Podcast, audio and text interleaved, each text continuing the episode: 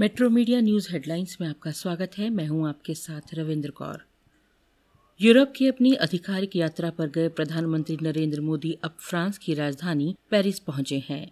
इस दौरान उनकी मुलाकात फ्रांस के राष्ट्रपति इमैनुअल मैक्रो से हुई। जैसे ही प्रधानमंत्री नरेंद्र मोदी अपनी गाड़ी से उतरे, राष्ट्रपति मैक्रो ने उन्हें गले लगाया। इसके बाद दोनों नेताओं के बीच में एक बैठक भी हुई। सूत्रों की माने तो बैठक में दोनों देशों के बीच आर्थिक संबंधों को लेकर भी चर्चा हुई।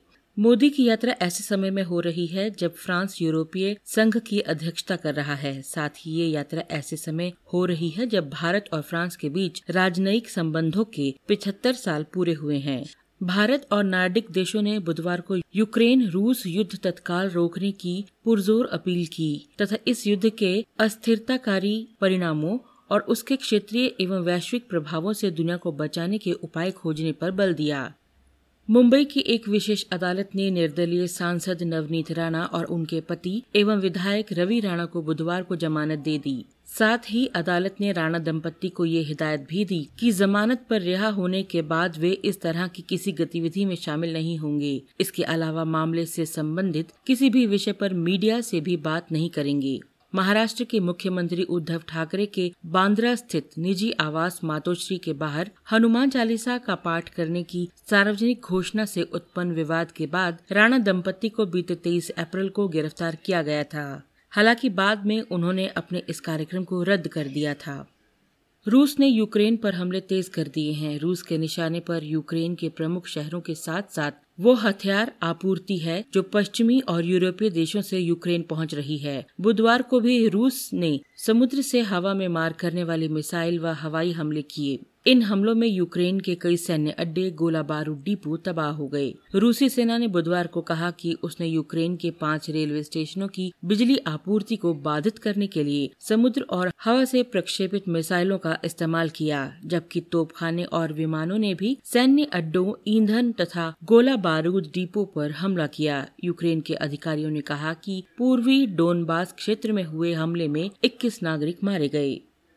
भारत में बीते 24 घंटों में कोरोना के 3205 नए मामले सामने आए। ये आंकड़े केंद्रीय स्वास्थ्य मंत्रालय ने बुधवार को साझा किए। देश में बीते 24 घंटों में 31 लोगों की मौत हुई है।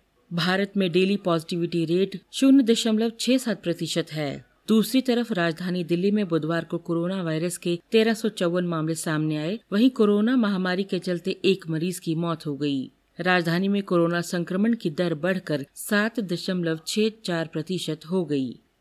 दिल्ली की केजरीवाल सरकार ने बुधवार को निर्माण कार्य से जुड़े मजदूरों को राहत देते हुए बड़ा ऐलान किया है। महिलाओं के बाद अब निर्माण श्रमिक भी दिल्ली की बसों में मुफ़्त सफ़र कर सकेंगे। दिल्ली में निर्माण श्रमिकों को राहत देते हुए उप मुख्यमंत्री मनीष सिसोदिया ने बुधवार को कहा कि केजरीवाल सरकार ने उन्हें उनके रोज़ाना आवागमन के लिए मुफ़्त बस पास प्रदान करने का निर्णय लिया है। दिल्ली सचिवालय में आयोजित एक समारोह में सिसोदिया ने कुछ निर्माण श्रमिकों को मुफ़्त पास बांटे।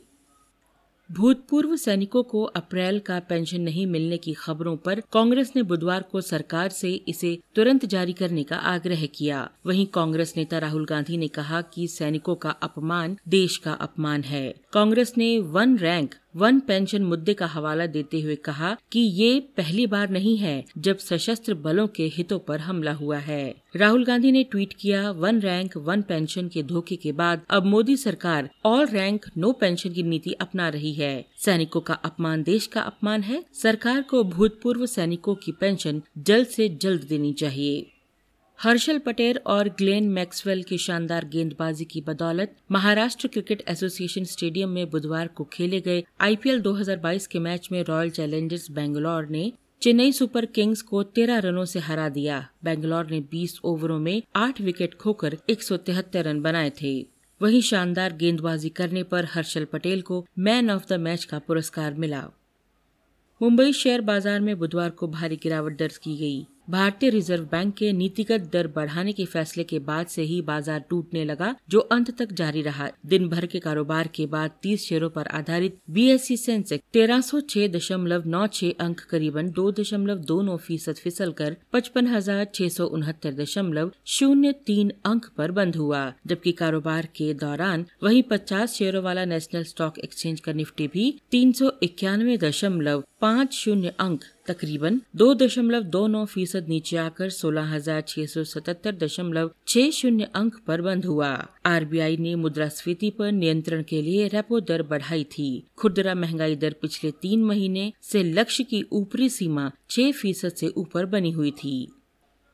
इन खबरों को विस्तार से पढ़ने के लिए आप लॉगिन कर सकते हैं W W W dot metro media live dot com धन्यवाद।